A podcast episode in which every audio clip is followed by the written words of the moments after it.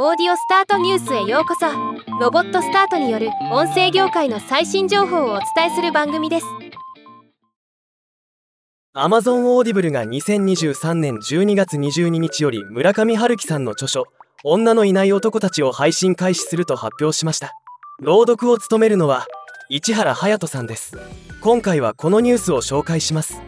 女のいない男たちは村上春樹さんによる9年ぶりの短編小説で6編が収められている作品集です。今回朗読を担当した市原隼人さんは、作り手の思いを汲みながら、これはどんな思いで紡いでいったのだろうといろいろ学ばせていただきました。村上春樹さんの作品の素晴らしさは、先が全く見えないこと、次はどんなことを書かれているのだろうかと考えながら朗読いたしました。この作品は普段人が隠している人間臭さが描かれているので、僕自身も繕うことなく自分の中の潜在的な欲望や思考をそのまま表現できるよう意識いたしました。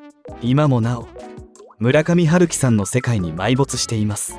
ぜひオーディブルでお楽しみくださいとコメントしています。